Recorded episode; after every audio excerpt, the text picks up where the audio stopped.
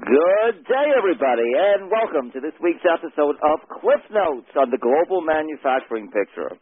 I'm Cliff Waldman. I'm the host of this show, one of many on Manufacturing Talk Radio. Hard as it is to believe, we are getting into the last two months of the year, and we at Talk Radio want to start looking at what the U.S. manufacturing sector might look like in the year 2022. Uh, we are doing so amidst a, uh, a set of circumstances that individually have not been seen in a generation and that collectively might actually expand our understanding of economic forces. To see through the turmoil, to help us understand what what all this this difficulty would result in for 2022 in the U.S. manufacturing sector, I am very pleased to say that we are rejoined by Chad Moutray, the chief economist at the National Association of Manufacturers.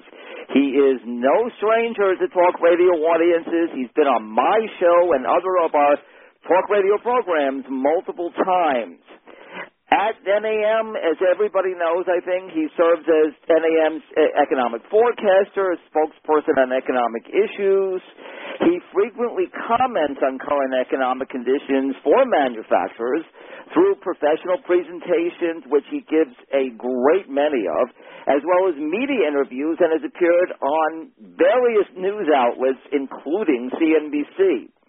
He is the director of the Center for Manufacturing Research at the Manufacturing Institute, which is the social impact arm of the NAM.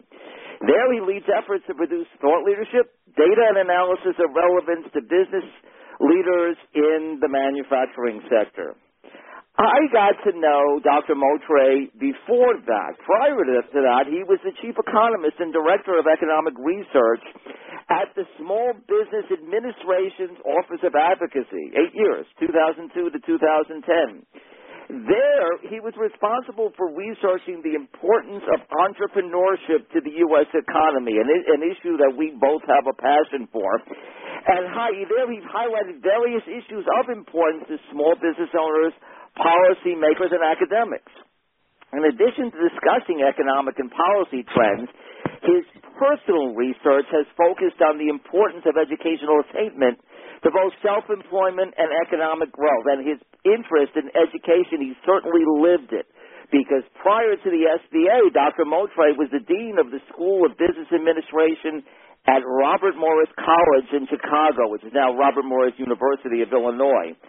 Under his leadership, the business school had rapid growth, adding new programs and new campuses. He began the development of an MBA program that began accepting students after his departure and created a business institute for students to work with local businesses on classroom projects and internships. Dr. Moutray is a former board member of the National Association for Business Economics. We are both very involved with that organization. He is also the former president and chairman of the National Economists Club, the local NABE chapter for Washington, D.C. He holds a doctorate in economics from Southern Illinois University at Carbondale and a bachelor's and master's degree in economics from Eastern Illinois University. He is a certified business economist and was part of NABE's uh, initial graduating class for that distinction in 2015.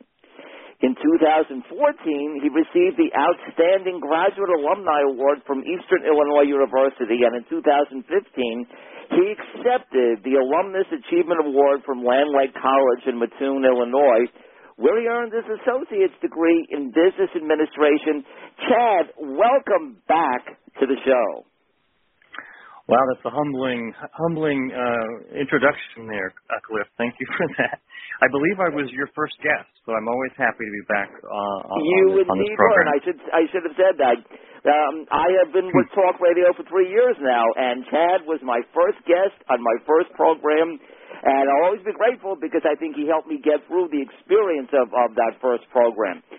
Chad, uh, we are facing a set of circumstances that um, I, I think are going to just go into the textbooks these days. But I'm going to start off with a difficult problem. But when you and I and our economics colleagues look at U.S. manufacturing performance data in recent months, and particularly uh, manufacturing output growth data, I, I, I think it's safe to say that the first thing a lot of us see are the industries and the variables that are affected by this god awful semiconductor shortage. So I'm going to just flat out ask you, how I ask really two questions here. How much will the semiconductor shortage impact the short-term outlook for U.S. manufacturing performance? And do you believe that the chip shortage is going to endure as a long-term challenge? Well, that, you're right. That's something I hear about all the time. And, and you know, just a little a refresher. We do the NAM does an outlook survey, the NAM manufacturers outlook survey, and, and I ask what are the top challenges facing your business right now. And the, actually, the top four are all somewhat interrelated, right? And I will get to the chip shortage question, but just the n- number one, uh, increased raw material costs. Number that's, that's something I hear I've heard all year long. Number two is workforce Number three is supply chain challenges, and number four is transportation. And as you know, Cliff, those are all intertwined because you know the reality is the supply chain challenges and transportation issues are actually exacerbating the, the price challenge. as it relates to chips itself, you know, we think about chips, we think about the auto sector, and, and as you know, um, motor vehicle production. If you look at the industrial production data that we got in September, motor vehicle and parts production fell 7.2% in one month. one month. Right. Um, and if you look at it really since January, it's down almost 16%. Right. Uh, you know, the overall, the motor vehicle sector should be producing around 17 million vehicles or so, and instead, you know, we're, we're lucky to be getting around 13 million annual, annualized units. And so that's having a very profound impact on the auto sector uh, and their ability to, to, to produce. You've seen uh, some auto manufacturers have had to uh, shut down production for, for a couple of weeks just because they don't have enough chips um, most most of the auto manufacturers will tell you that they've you know they've only been able to produce through really smart uh, management of that supply chain, right? Um, and so that that certainly is a big problem. Uh, but we also have to recognize that chips are not just in autos. So I mean that's that's what gets most of the press. But you're seeing, you know, if you're going in and buying an appliance, right? That that you know anything that has a chip in it, which is pretty much everything these days, uh, is being slowed down from this chip shortage. And so that that I mean that's not a problem that's going to go away tomorrow. It's not going to go away by Christmas uh, or or Hanukkah or whatever holiday you're celebrating over the holiday.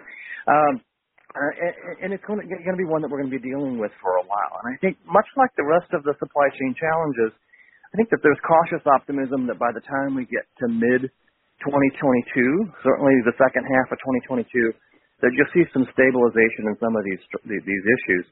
But I've heard, and I know you've heard as well, that, that it's going to take a year or so, uh, maybe even two, for us to fully get through this supply chain issue as it relates to chips, right? That, you, know, you can't just produce chips overnight. You got to go out and, and, and invest in it. And you've seen the, the, the semiconductor companies make some pretty shrewd investments to be able to hopefully solve this long term. But in the short term, you're going to see some challenges, certainly going in, uh, at least to the first half or so of 2022. All right, so that that is. Uh, I, I'm thinking in, in structuring your questions. I'm thinking there are three very big red lights here. That is certainly one of them. Let me get to the second red light. And of course, these things are all related. And and if, when you talk about supply chains, the the the, uh, the immediate next question relates to concerns about inflation. Infl- inflation has not erupted as a con- uh, inflation erupted as a concern in 2008, but not in quite the way that it is now. We're thinking about that. We're, we're starting to have um, conversations about the 1970s now, which may be a, a little bit uh, uh, of an overstretch here. But let me ask you: Are you concerned that inflation pressures, such as they are in the U.S., is going to force the Federal Reserve into a growth inhibiting tightening of monetary policy? Do you consider this scenario to be a, a, significant risk for U.S. manufacturing demand? So, you know, I've been at the NAM for 10 years, and this is the first time ever that we've had rising raw material costs be the number one challenge, and it's been that way all year long. Um, and, and, and, you know, you look, if you look at the producer price index, uh, which is which is, is showing really, you know, raw material costs overall, in the most recent data, it was up uh, 8.6% year over year. 8.6% year over year. It's just hard to believe, right? And, and even if you strip out and just look at core inflation, you know, it was it was still uh, roughly six, right? So, you know, that's unheard of numbers. And, uh, now, with that said, we're obviously as you move into 2022, uh, we're obviously comparing it to a better base year, right? So, so the Fed is going to be assisted by a better base year next year. Um, hopefully, we can solve some of these supply chain issues, right? Uh, right. There's a structural element to that, certainly as it relates to workforce. But I expect uh, that you will start seeing these numbers start to come back to earth a little bit. But with that said, I also agree, agree with you that this is a problem that's not going away, and I think that the, the Fed uh, has learned to regret using the word transitory. Right? These these pricing pressures are stronger and longer than I think that they that they uh, maybe thought initially, just even a few months ago. Certainly going to be going through the holidays, certainly into next year. And I would argue that even by the time we get to the end of 2022, you're still going to have core inflation that's around two and a half percent, maybe even higher than that.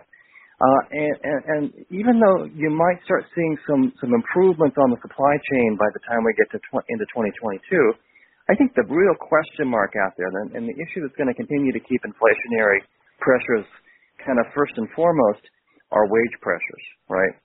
Uh, we're seeing uh, just because every company is having trouble finding talent you're seeing uh, wage pressures across the board, and I think that as that's not a problem that's going to go away, uh, even as as we move into 2022 and 2023. And so I would expect uh, that inflation will still be a hot button issue at, at the end of this time next year, largely but pressures are going to keep it well above the Fed's goal of two percent. Um, as far as the Fed, uh, I do expect that uh, on November 2nd and 3rd they're going to meet. They're going to agree to start tapering their asset purchases. Right now, they're buying 120 billion dollars in assets every month, uh, and I think by the by the time we get to mid 22, uh, they will stop that and they'll start raising rates potentially as soon as the September 2022 meeting. So. I think that uh, yes, these inflationary pressures are going to continue to keep the Fed kind of on its toes, um, and uh, they're going to certainly. I think you've seen them react to that by starting the taper process and perhaps starting the rate increases a little sooner than they might have said three or four or five months ago. Hmm, all right. Um, so we those the first two are domestic concerns, the, supply chain, and I focused on a difficult area of supply chain, semiconductors. So there, there are many, many supply chain issues, issues, and of course, inflation is an overall macro concern. Let's let's go a little global now, and we can never forget the importance of global demand for U.S. manufacturing prospects. And actually, the global question is fairly easy right now because its focus is on China. China is a rapidly changing situation. China is is you know really becoming the magnet for for you know. Uh, for global tensions, for global economic change. But I, I can ask a simple question. China's third quarter gross domestic product growth was really a downside surprise, coming in at just mm-hmm. 4.9% above year ago levels. You and I both remember when, you know, Chinese uh, economic growth was 10% plus. So I'm going to ask, could the slowdown in China that we seem to be seeing now be a harbinger of slowing global growth and, and thus slowing U.S. manufacturing demand? Are we seeing risks from China and from the broad global picture? I'm an optimist when it comes to the global environment, largely because I think that as we move into 2022, you'll start getting a sense of normalcy as it relates to the virus, right? Um, I think the big challenge right now is that we don't have enough vaccinations going around, not just in the U.S., but in a lot of other markets. Hopefully, by the time we get to next year, you'll see continued growth on t- in terms of vaccinations. Um, you're already seeing folks get going out and getting out, and you, and I think the the, the overall ex- estimates for growth next year are certainly better than this year. So you're going to continue to see rebounds in the economy as folks get out and about and spend more, right? So I think in general, I, I would agree with some of the IMF and, World Bank uh, assessments for next year that I, I, not just for the U.S., but I would expect us to continue to recover uh, from from the very severe downturn.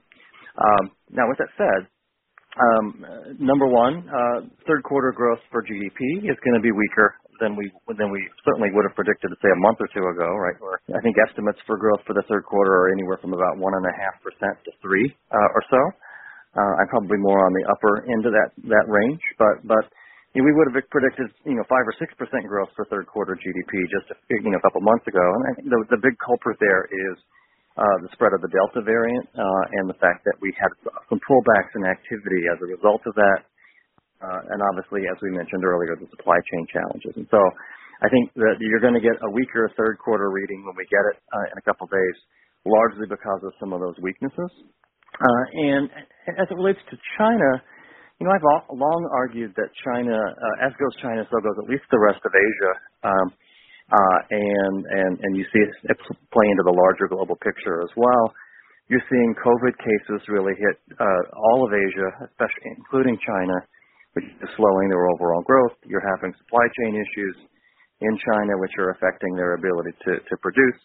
And you're also having energy issues, right? Uh, so much so that they have, even though they're trying to wean themselves off of coal, they've had to, to uh, reintroduce coal or re- import some more coal to be able to um, meet the energy demands that they have. And so you have some some red flags there uh, that I think are notable. I think the bigger red flag that I have is this whole Evergrande real estate bubble potentially. Okay.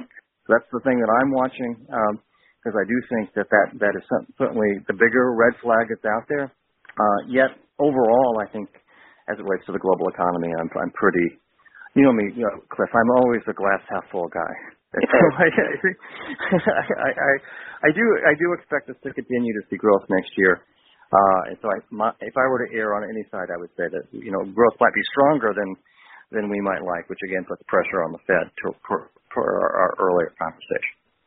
One thing, I mean, we, we've been, you know, as analysts, we've been challenged by having to follow the virus, and yes, it is certainly receding right now in the United States. But you mentioned the, uh, you know, some resurgence in Asia, but also other spots. I'm concerned. You have to be at least a little concerned about other spots around the world. The UK is seeing yes. a serious surge in COVID. India, Russia is seeing, for whatever reason, is seeing a serious surge. So I, I, I think the virus, even though it's much better in the U.S., at least globally, still looms as a risk.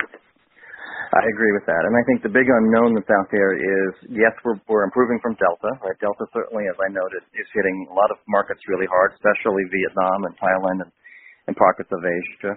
Um, but you have new variants that are hitting other countries. You mentioned the UK. That's, that's, that's a couple of new variants. And I think that's the big unknown that's out there is what other variant is going to hit us.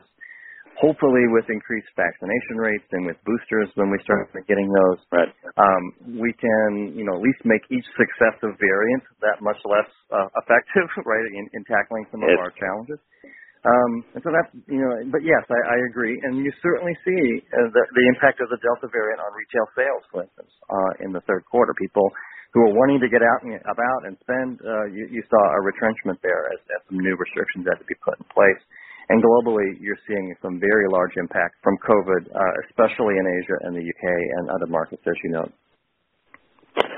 All right, so we, we discussed three very big um, risk factors for next year: supply chain, particularly semis in manufacturing, inflation, some some concern about China vis-a-vis its third quarter GDP growth. Well, I think you certainly helped to allay it in a, in a broader sense. Let, let's go with, to what may, may be a uh, some building strength here. And prior, and you mentioned the Delta variant. So prior to the Delta variant spike, we were witnessing what we think anyway is a resurgence of equipment investment in the United States and around the world. That had been a weak, particularly in the U.S., that had been a weak factor and the economic growth picture in the U.S. So let me ask you, let, let's, let's be positive on COVID. With COVID cases receding, particularly in the United States, not everywhere, but certainly in the United States right now, do you think that what we saw as a capex spike um, will continue? And if so, what's it going to mean for the uh, U.S. manufacturing outlook? So we're looking, when you look at um, non-defense capital spending excluding aircraft, um, which is a nice is a core capital goods or kind of a proxy for capital spending. Uh, as you know, we're actually hitting all-time highs in that measure, right? Um, right. And, and to me, that that's a sign that companies and businesses in general are reinvesting in themselves. I think the other one, and I know we're going to talk about the labor market again in a second. The other other number that kind of hits that same chord to me are the job postings numbers, right? So both of those to me are a sign that businesses are investing capital and human capital, and that's a nice positive thing, obviously for the economy and for us to be able to recover from this pandemic. Um, and I think that, you know, and you and I have talked about this as well. I, I, companies are investing very heavily in disruptive technologies right now. They're looking at technology as a way to address that skill shortage. They're looking at it as a way of increasing overall productivity and competitiveness. And I don't see that going away. And in fact, if anything, I, what I've seen is some of the trends that we saw going into this pandemic were really doubled down on during the pandemic. And, and you know, one of those was supply chain management, which obviously is, is a hot button issue right now. The other one is, is, is, is those investments in technology. And, and, I, and I think the companies are going to continue to do that. Um, capital spending is almost certainly going to be a beneficiary of, of that, especially as it relates to uh, equipment and IT. Um, structures, not so much. Um, but, I, but yes, I'm, I'm pretty I'm pretty upbeat that you're going to continue to see some pretty strong growth in capex. Maybe not the stratospheric levels that we're seeing in, in core capital spending over the last few months, but I do expect it to remain pretty elevated. Now we're going to talk about the labor market. Uh, because is, uh, you know, uh, it was nice to have one strength there, but now we have to talk about another major disruption that manufacturers are are facing, even beyond supply chain and, and, and inflation. Now, look, while labor market disruptions are a part of the uh, the current economic picture, there's certainly there's certainly nothing new to U.S. manufacturers. They U.S. manufacturers have been dealing with skill shortages for many many years. But uh, so I'll ask you just a very general question: Has the pandemic made the skills shortage, human capital shortage, worse? For U.S. manufacturers, are U.S. manufacturing manufacturers now confronting a higher level of labor market stress or, or new kinds of labor market stress? Well, you know, certainly, it, it, you know, we have 870,000 uh, job openings in manufacturing. We're seeing record levels of quits, not just in the manufacturing sector, but elsewhere. But I think that the, the, the aspect that is making it more difficult is that we've lost, you know, roughly 4 million Americans in the labor market during this pandemic. Um, many of them left um, perhaps because of child care and, and schooling issues. Uh, You've seen particularly women and minorities, and especially uh, uh, folks with less than a bachelor's degree, really get hit hard here. And, and I think a lot of that has to do with, uh, you know, those issues of flexibility and, and you know, concern about their own overall health, right? Um, uh, and you've seen, even though you've seen that number tick up a little bit, it's still well below pre-pandemic levels, right, in terms of the overall labor force participation rate.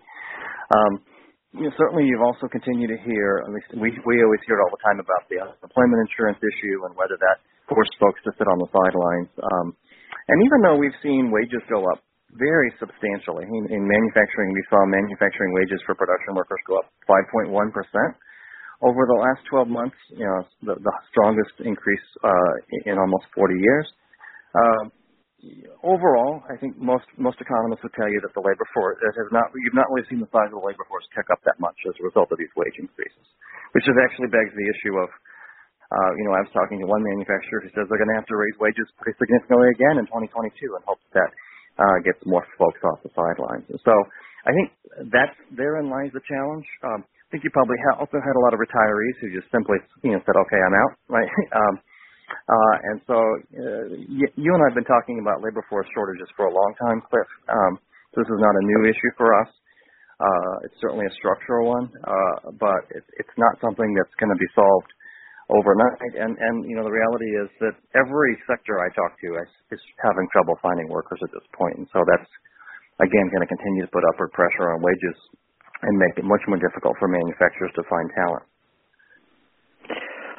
That's going to be a, topic for a, a, a very long time, and it, what the the counter in the it, sort of in the uh, you know the, the discussion uh, atmosphere out there. Every time you get into this discussion, you, people talk about automation. There's uh, U.S. manufacturers, companies solving it with automation, but automation can only go so far in solving the problems that they're seeing right now. Is that correct?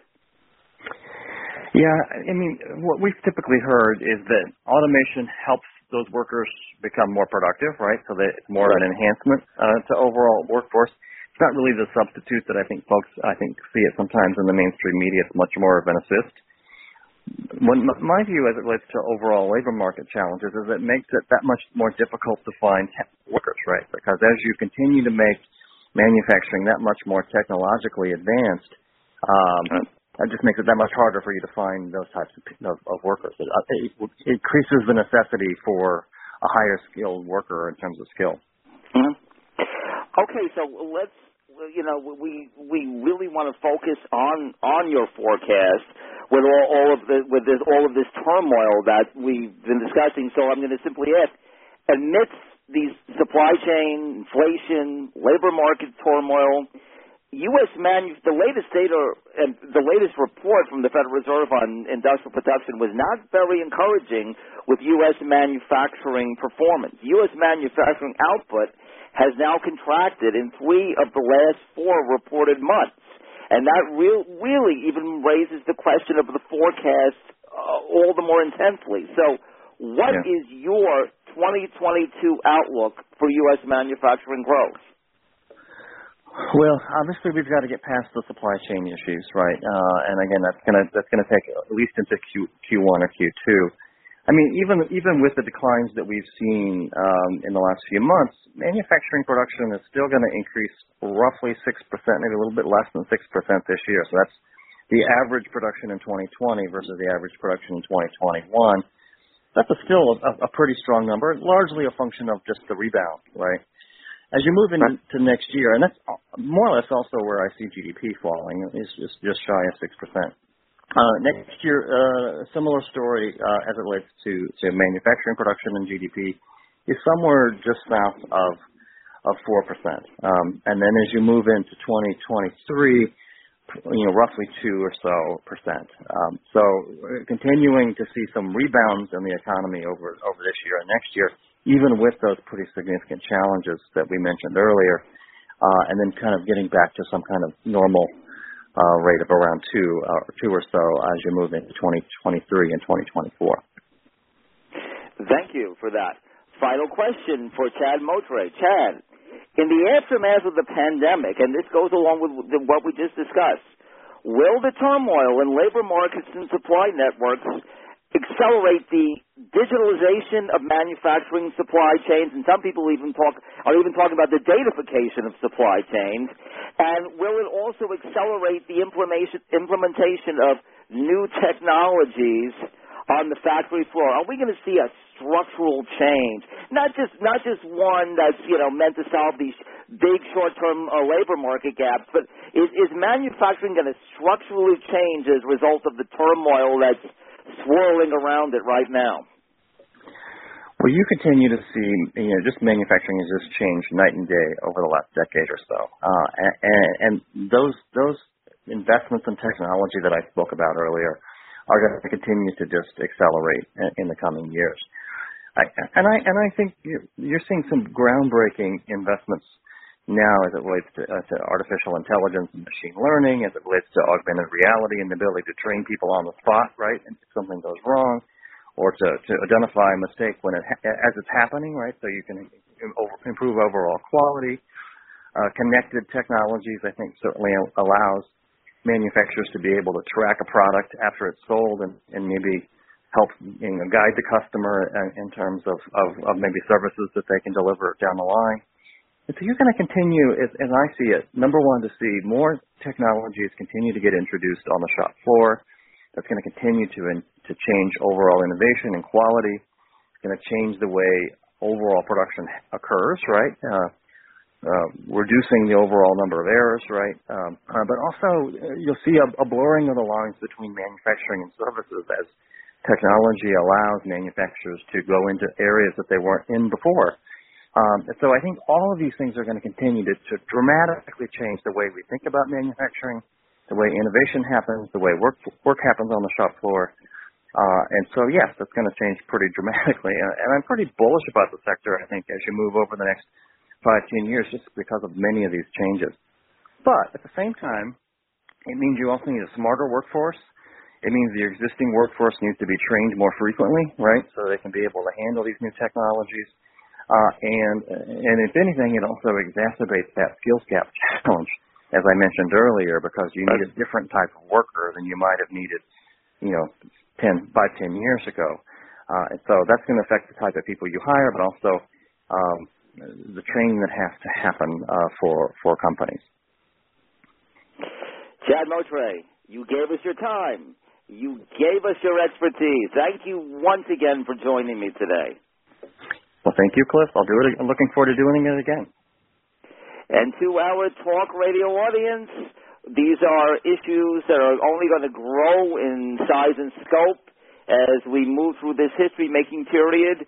Here at Talk Radio, we're going to follow them carefully for our, our the benefit of our audience going forward through a tough and, and con, often confusing time.